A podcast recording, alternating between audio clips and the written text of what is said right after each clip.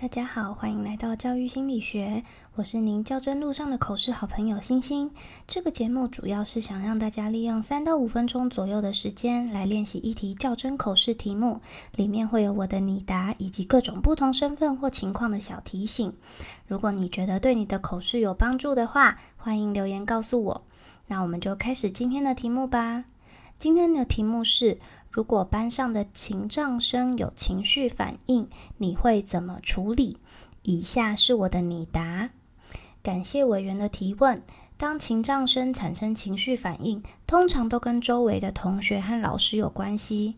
在我的教学经验中，曾经带过一个情障生。在我跟他碰面之前，从 IEP 会议中了解到，他很容易因为动作比别人慢而产生情绪。所以，在我第一次跟他接触时，我便跟全班建立小默契。当他需要比别人更多时间的时候，就先开口跟身边的人或老师说：“等等我。”在我和同学听到这个通关密语之后，我们会放慢脚步，在状况许可的范围下，给他多一点的时间，让他也能完成当下的任务。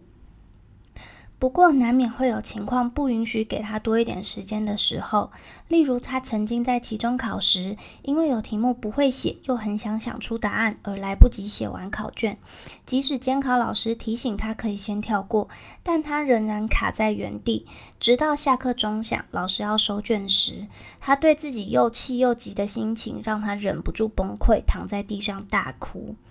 不过，由于我在班上建立了互助合作和温馨的班级风气，当他出现情绪反应的时候，在场的同学没有人嘲笑他或者是害怕他的反应，而是帮他将周围的危险物品移开，让他在一个安全的范围内平复自己的情绪，然后才去关心他。以这个事件来说，后续我针对这个孩子，还有他的家长跟班上其他孩子分别做了以下的处理。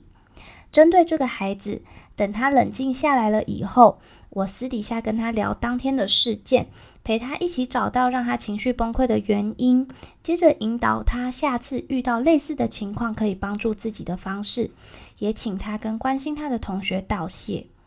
另外，在跟孩子聊完以后，我也致电家长，跟家长说明这次的事件以及后续的状况，请家长协助关心孩子的情绪。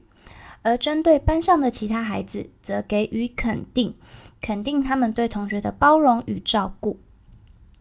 如果班上有情障生，我会先跟他还有班上其他孩子建立好默契。当他有情绪反应的时候，我会在安全的范围下让孩子先平复情绪，然后再给予关心跟协助，并跟家长说明。希望借由这些陪伴跟努力，能够让孩子在一次又一次的机会中学习如何与情绪共处。以上是我的分享，谢谢委员。